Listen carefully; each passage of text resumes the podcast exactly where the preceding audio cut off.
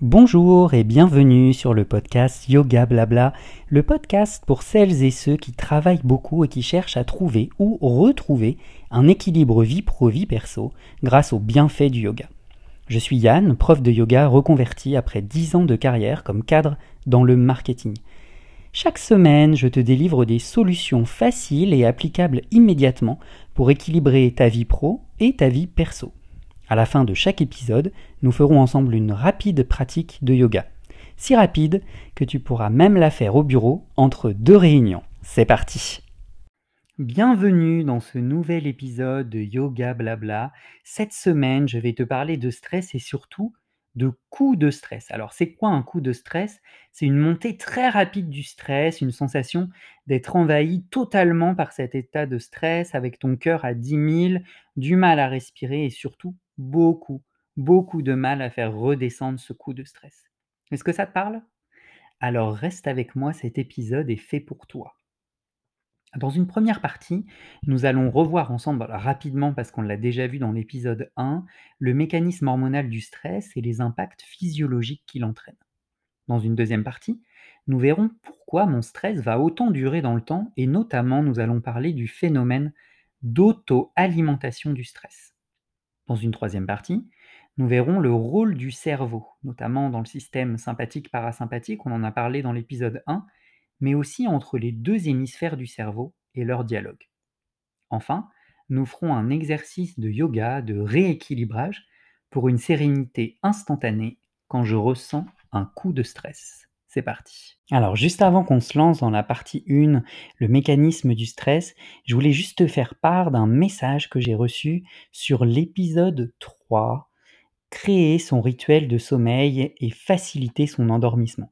Merci Marilyn pour ton message, je vais vous lire son message. Merci Yann pour ta respiration d'endormissement. Je me suis couché l'autre soir avec le podcast dans les oreilles et je me suis réveillé le lendemain avec toujours mes écouteurs en place. Ça a trop bien marché. Merci. Bah, c'est moi qui te remercie, Marilyn, pour ce retour. Je suis ravi que ça ait fonctionné pour toi. Toi aussi, envoie-moi tes commentaires en bas en description. Tu as un lien pour m'envoyer un message. Tu peux aussi directement m'envoyer des messages audio sur Encore que je pourrai incruster avec plaisir dans ce podcast. Alors je vais être assez rapide hein, parce qu'on l'a déjà vu dans l'épisode 1, 5 idées reçues pour le stress, mais le mécanisme du stress, il implique plusieurs choses et surtout il se déclenche toujours de la même manière avec le même impact hormonal sur ton corps. Alors comment ça fonctionne? Pour qu'il fonctionne, la première chose qu'il te faut, c'est un élément stresseur, c'est-à-dire quelque chose qui va être perçu comme ton corps, comme une alerte une attaque, un agresseur dont il faut se défendre ou pour lequel il faut rester particulièrement vigilant. Face à cet élément stresseur, ton cerveau va déclencher de manière inconsciente une première hormone qui s'appelle l'adrénaline, qui a pour objectif de rapidement réagir face au danger, te laisser prêt à l'action, bats-toi ou casse-toi face à ce danger.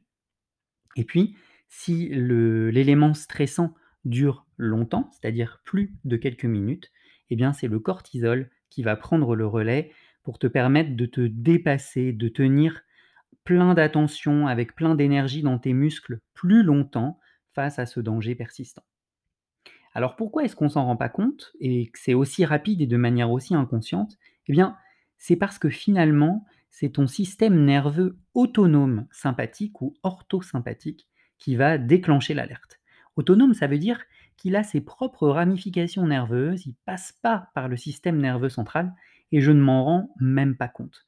C'est pour ça qu'en quelques millisecondes, je me retrouve dans un état de stress avec le cœur à 100 000 et des petites perles de sueur sur le front et sous les bras. L'exemple typique, c'est j'ai envie, je me mets à traverser la route et puis tout d'un coup, je vois qu'il y a une voiture qui arrive en face. En général, tu es déjà de l'autre côté, que tu regardes derrière toi, tu vois la voiture passer et tu te dis ah ouais, j'ai bien fait d'accélérer. En fait, c'est ton système nerveux central qui a mis en place l'accélération rapide pour te permettre de traverser en restant en vie. Alors, je vais te donner quelques petits exemples rapides de coups de stress qui sont typiques de coups de stress de vie en entreprise qui, moi, me sont arrivés. Premier exemple, tu es en réunion avec pas mal de grands patrons, et puis le, le président, le PDG, il te demande à voir quelque chose ou à parler de quelque chose qui n'est pas à l'ordre du jour et que tu n'as pas préparé. Ça, en général, directement, tu es pris d'un coup de stress, d'un coup de panique, et ça met un petit peu longtemps à redescendre. Deuxième type de coup de stress, ton téléphone de bureau sonne, ton patron te convoque dans son bureau sans te dire pourquoi, il te dit juste que c'est urgent. Bon, moi ça m'est arrivé plusieurs fois. En général, je passe plein de minutes à avoir le cœur à 100 000 et à me dire qu'est-ce que j'ai bien pu faire, qu'est-ce que j'ai bien pu faire, qu'est-ce que j'ai bien pu faire. Alors que bon, bien souvent, c'était juste pour me demander quelque chose. Troisième exemple, et ça, ça m'est déjà arrivé, et je pense que quand tu vas entendre la situation, ça va peut-être te rappeler des souvenirs tu te rends compte que tu n'as pas envoyé le bon email à la bonne personne et que par exemple, tu te plaignais d'un client ou d'un fournisseur, tu voulais l'envoyer à ton chef et puis, manque de peau, tu t'es trompé, tu l'as envoyé au client ou au fournisseur et t'as beau aller dans éléments envoyés d'Outlook pour rappeler le mail, tu n'y arrives pas, ça ne marche pas. Bon, ça t'es d'accord, en général, on a le cœur à 10 000, on ne sait pas quoi faire, on bégaye, on tremble de partout et on est quand même pris de panique. C'est ça coup de stress. Deuxième partie, mais alors pourquoi est-ce que mon stress, quand j'ai un coup de stress, va autant durer dans le temps? Alors, la première chose, évidemment, c'est la durée de vie, entre guillemets, de ces deux hormones de stress, l'adrénaline et le cortisol. L'adrénaline, elle a une durée de vie de 1 à 2 minutes. Par contre, le cortisol, lui qui va prendre le relais, il a une durée de vie d'environ 30 minutes. Donc même si ton coup de stress, il ne dure de manière ressentie que 5 minutes, ton corps va continuer à vivre ce stress pendant 30 minutes. Il faut donc progressivement laisser au corps le temps d'éliminer le cortisol qui a été sécrété et ensuite pouvoir redescendre. La deuxième chose qui est importante, c'est que le stress impacte le bon fonctionnement de tes fonctions cognitives, c'est-à-dire de ton cerveau. Et le risque, c'est l'auto-alimentation de ton stress. Alors, tu dois te dire: «Non mais attends, j'arrive pas trop à voir ce que c'est que l'auto-alimentation du stress». Eh ben, je vais te donner quelques exemples. Imagine cette situation, en réunion où, d'un seul coup, le PDG se tourne vers toi et dit: «Yann, est-ce que tu peux me parler du projet XY?» Ce n'est pas l'objet de la réunion, je ne me suis pas préparé, je n'ai pas mes dossiers, je n'ai pas mes slides, je n'ai pas mes produits, je n'ai pas ma concurrence, je n'ai pas mes maquettes. Et ce monsieur se tourne vers moi et me demande de faire un exposé devant toute la salle. Je commence à avoir très chaud, et même si dans ma tête je me dis tu peux le faire, concentre-toi, tu peux le faire, je commence à chercher mes mots, à commencer mes phrases par comment dire. Comme je me rends compte que je suis pas clair, je bafouille. Puis je vais essayer de prendre des papiers ou des choses auxquelles je pense, et puis je vais faire tomber des choses par terre. Je vais me tromper de mots, ça va l'énerver, ou je vais voir qu'il va pas comprendre. Et puis euh, moi, ça peut aussi m'énerver, voire ça peut aussi avoir euh, des comportements un petit peu plus euh, psychosomatiques de d'énervement, hein, qui sont par exemple se mettre à pleurer. Eh bien ça, c'est un cercle vicieux de stress cumulatif qui va faire que ton adrénaline et ton cortisol vont rester au max du max longtemps, puisque tu vas toi-même te créer des stress alternatifs qui vont venir nourrir ton stress principal. Imagine un cercle devant toi, tout en haut, étape 1, coup de stress, étape 2, je cherche mes mots, impact sur l'étape 3, le cortisol augmente puisque je continue à stresser, donc je reviens au point numéro 1, je suis encore plus stressé dans mon coup de stress, etc., etc. Et c'est comme ça que tu peux alimenter un coup de stress pendant plusieurs dizaines de minutes. Mais alors, la vraie question, c'est pourquoi est-ce que c'est si difficile de casser la spirale infernale du cercle vicieux du stress?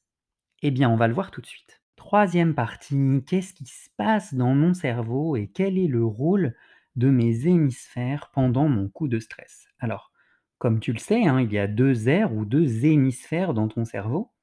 Une aire gauche ou un hémisphère gauche et une aire droite ou un hémisphère droit. En fait, ces deux hémisphères, ils jouent des rôles très différents dans tes fonctions cognitives. L'hémisphère gauche, on dit que c'est le centre du langage, du calcul, de la logique, du traitement séquentiel et analytique. C'est le centre de la parole, de la lecture, de l'écriture, et des mathématiques, par exemple. L'hémisphère droit, lui, il va plutôt avoir en charge les fonctions de la perception du monde dans l'espace et dans le temps. Par exemple, tout ce qui a, tout ce qui a un lien avec le spatial, les perceptions, les intuitions, c'est un traitement très rapide de l'information. C'est aussi le centre de la créativité et très important de l'autorégulation émotionnelle. Alors, qu'est-ce que ça veut dire finalement ces hémisphères? Est-ce que ça veut dire qu'ils sont séparés et que je ne peux pas faire, je ne peux pas être créatif et parler en même temps? Si, bien sûr que si. Ce que ça signifie, c'est que le lieu dans lequel la créativité va naître dans ton cerveau, c'est l'hémisphère droit.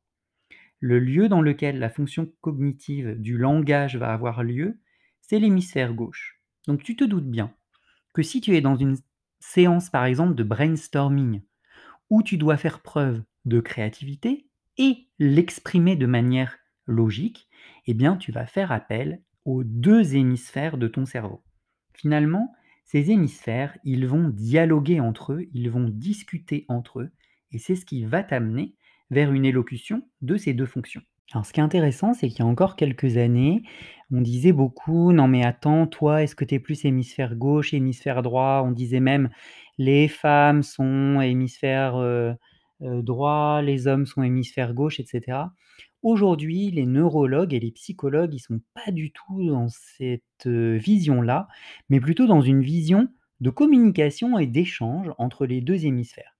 Et notamment, il y a une étude de 2019 qui a été publiée dans Nature Communications, qui est hyper intéressante, qui est issue d'une équipe de recherche franco-italienne, dirigée par un chercheur du CNRS et de l'Institut du cerveau, qui a publié quelque chose que je trouve génial. C'est une, une cartographie qui mène à la prise de décision comme la perception et l'action, ainsi que les émotions. Et ils se sont rendus compte que toute cette partie de réflexion faisait plutôt appel à l'hémisphère droit, alors que la communication symbolique, elle, elle reposait sur l'hémisphère gauche. Et ce qu'ils ont fait, que je trouve vraiment génial, c'est qu'ils ont développé une carte en 3D qui te permet de voir dans quels hémisphères sont prises, euh, sont analysées pardon, ou créées quelle réflexion et en quoi est-ce que ça va impacter ton cerveau? Alors, je te donne quelques exemples, j'ai la carte sous les yeux. Par exemple, hémisphère droit, on y trouve les fonctions de l'expression, de la douleur, de la peur, de l'interaction sociale, de la navigation dans l'espace, de la musique, du toucher et de l'imagerie, mais également du plaisir. Hémisphère gauche, on va retrouver le langage, l'audition, taper avec son doigt, par exemple sur un iPhone, l'action, le mouvement des yeux et la musique. Et puis, ce qui est intéressant, c'est qu'on a des fonctions qui sont ni dans l'hémisphère gauche ni dans l'hémisphère droit, mais qui sont plutôt sur la ligne médiane. Alors bien sûr, parfois c'est un tout petit peu à gauche, parfois c'est un tout petit peu à droite, mais bon, je vais te les donner, elles sont hyper intéressantes. J'ai le mouvement, j'ai la performance euh, motricienne, j'ai la phonétique, le calcul et, très intéressant, la prise de décision.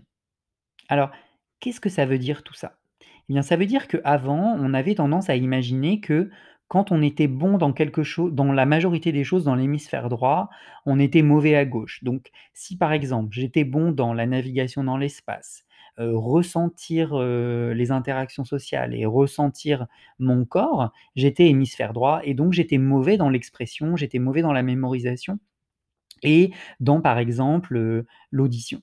En fait, on se rend compte aujourd'hui que tout ça, c'est complètement faux. Que finalement, euh, on peut être un jour meilleur à droite, un jour meilleur à gauche, et on considère maintenant qu'on a une prédominance de l'hémisphère de son cerveau qui dure entre 1h30 et 2h, et qu'on alterne toute la journée entre un pic hémisphère droit et un pic hémisphère gauche. On considère aussi que finalement, l'hémisphère gauche et l'hémisphère droit, ils vont collaborer ensemble pendant toute ma journée, même pendant toute ma vie, pour me permettre de prendre les bonnes décisions en fonction de ma vie. Donc si par exemple je décide d'aller prendre d'aller faire mes courses, bah j'ai euh, l'hémisphère droit qui va mettre en place le mouvement, l'hémisphère gauche avec le langage qui va dire ciao tout le monde, je vais faire les courses, l'audition quand je vais appuyer sur le bouton de l'ascenseur, ça y est, l'ascenseur est arrivé, puis c'est l'hémisphère droit qui se met en place, qui me permet de me déplacer et de monter dans l'ascenseur, etc., etc. Je vais avoir non pas un côté du cerveau efficace et l'autre en repos, mais une collaboration extrêmement fructueuse entre ces deux hémisphères pour arriver à atteindre l'objectif. Et ce qui est intéressant pour eux, c'est que finalement, il y a des fonctions qu'ils appellent très latérales. Par exemple, le langage, il est très très très à gauche dans l'hémisphère gauche, et l'expression sur le visage, elle est très très très à droite dans l'hémisphère droit. En fait, ce que les chercheurs se sont rendus compte, c'est qu'il existe des ponts de communication entre les deux qui permettent d'aller très vite. Moi, ce que je trouve aussi très très intéressant entre échanges entre les deux hémisphères, c'est que les fonctions finalement qui sont très très proches de la ligne médiane entre les deux hémisphères, comme notamment le calcul, la prise de décision, euh, la performance motricienne, donc se mettre en mouvement, et le mouvement, sont sur cette ligne médiane. Ce qui signifie quoi? Ce qui signifie que les échanges entre les deux hémisphères sont encore plus rapides. Et tu le remarqueras, qu'est-ce qui se passe en situation de stress? Je dois me mettre en mouvement? Ma performance motricienne en mouvement, mon action en mouvement, le mouvement de mes yeux, les calculs, c'est-à-dire est-ce qu'il vaut mieux que j'aille par là ou j'aille par là, et finalement la prise de décision. Si c'est sur cette ligne centrale du cerveau, c'est que ça me permet d'aller beaucoup plus vite dans ma prise de décision. Mais alors, euh, Yann, t'es bien gentil, mais pourquoi est-ce que tu me parles de ça? Eh bien, lorsque tu vis un coup de stress, l'intégralité ou la quasi-intégralité de ton énergie et de tes fonctions cérébrales sont redirigées vers l'objectif qui est de faire face à l'élément agresseur. Eh bien, pour faire face à l'élément agresseur, ton corps va diminuer l'énergie dédiée à ses fonctions cognitives de base de l'hémisphère gauche et de l'hémisphère droit pour les rapatrier vers la réponse à l'attaque. Ce qui fait que la communication entre l'hémisphère gauche et l'hémisphère droit se fait soit au ralenti, soit très mal, soit pas du tout. Alors, tu vois bien que lorsque l'hémisphère gauche est le lieu de la pensée, du langage, et l'hémisphère droit le lieu de l'autorégulation des émotions, eh bien quand je stresse, si toute mon énergie nerveuse elle est redirigée vers mes muscles, mon cœur et ma respiration pour répondre à l'attaque, eh bien mes échanges cognitifs entre l'air du langage et l'air de l'autorégulation émotionnelle ne vont pas être présents. Et donc, je ne vais plus avoir d'harmonie dans la manière dont je vais m'exprimer ou dans la manière dont je vais réguler mes émotions. Conséquence, tu vas bégayer, tu ne vas pas utiliser les bons mots, tu vas trembler, tu vas parfois même pleurer, ça peut arriver. Finalement, le dialogue entre les deux hémisphères, c'est une des manières de casser la spirale de l'autostress. Et c'est ce qu'on va voir tout de suite ensemble dans notre pratique de yoga.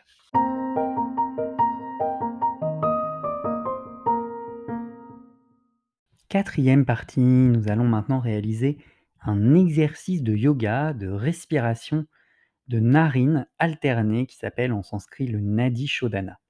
Alors, avant de commencer directement à se jeter dans l'exercice, je te propose un petit exercice de constatation de ta respiration.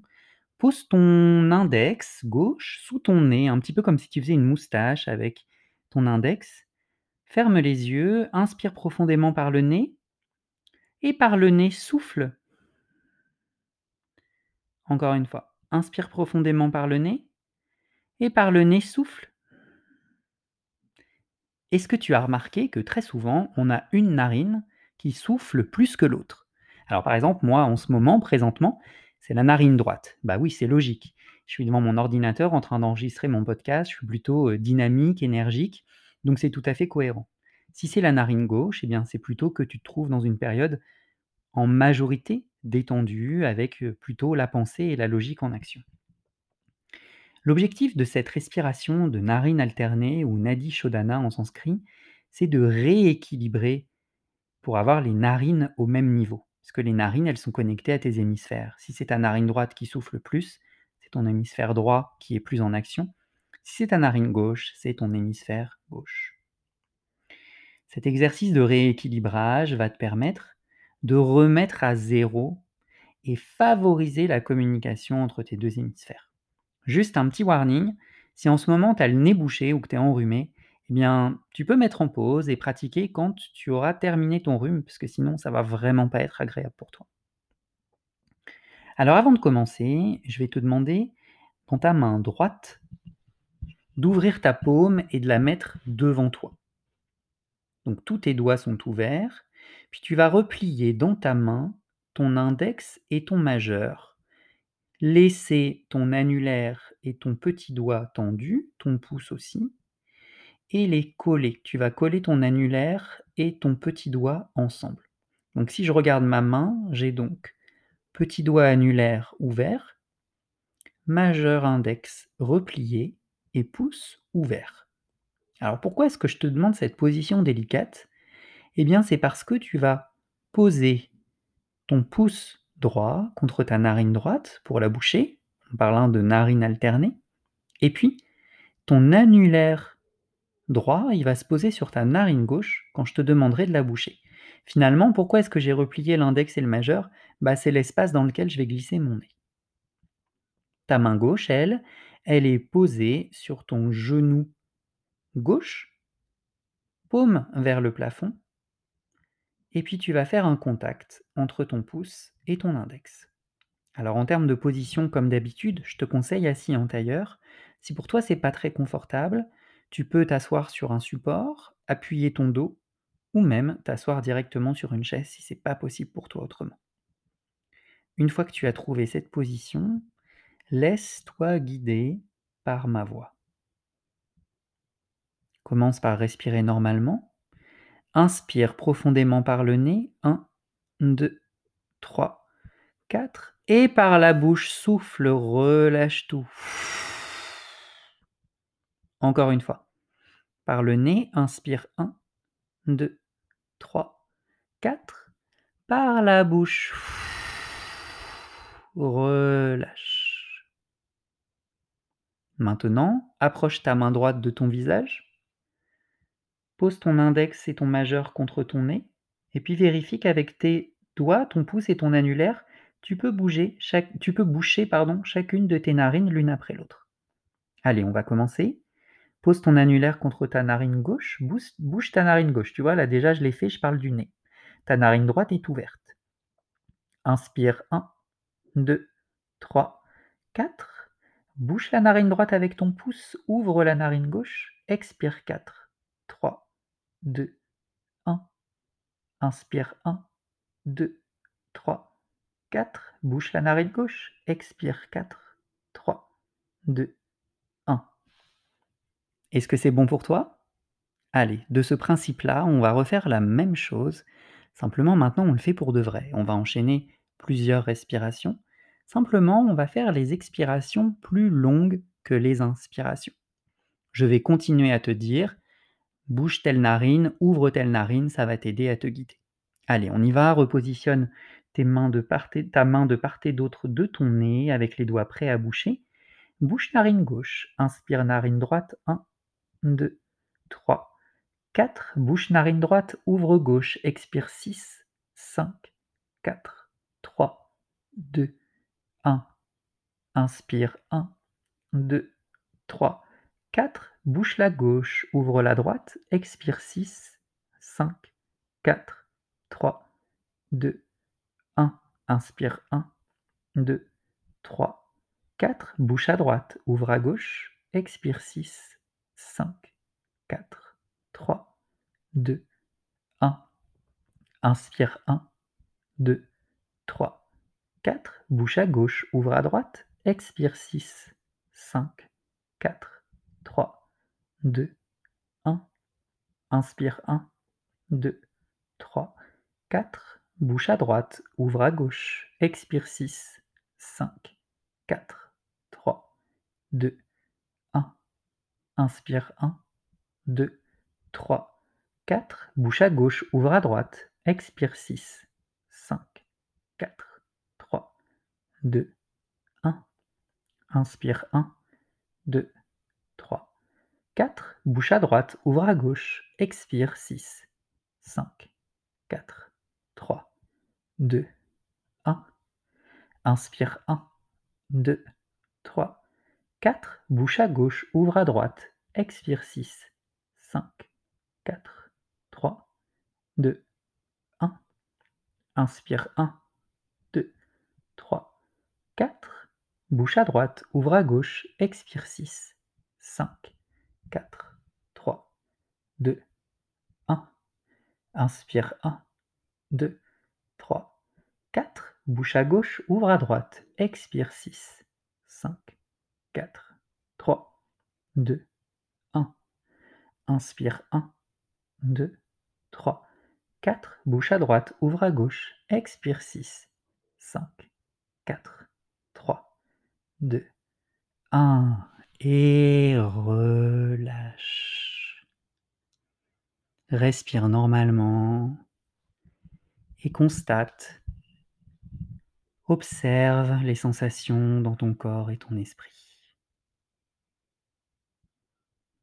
Voilà, j'espère que cet exercice t'a fait du bien et t'a appris quelque chose. S'il t'a fait du bien et qu'il t'a appris quelque chose, eh bien n'hésite pas à le partager avec tes amis, tes collègues, tous les gens que ça pourrait aider et à qui ça pourrait faire du bien. Je tiens encore une fois à te remercier infiniment de me suivre et de ton soutien c'est quelque chose qui me touche beaucoup et qui m'aide tous les jours, moi aussi, à créer des choses pour t'aider à te faire du bien et à t'aider à retrouver chaque jour un meilleur équilibre vie pro, vie perso. Merci de m'avoir suivi pour cet épisode. Si tu as envie d'aller plus loin et de pratiquer le yoga avec moi, rends-toi sur otavio.fr, O-T-A-V-I-O, et découvre mes programmes. Donne-moi ton avis sur ce podcast et s'il t'a fait du bien, eh bien partage-le avec tes amis, tes collègues et même pourquoi pas ton boss et tes RH. Pour ma part, je te donne rendez-vous la semaine prochaine pour un nouvel épisode. D'ici là, prends soin de toi et continue à te faire du bien chaque jour. Bon yoga, bye bye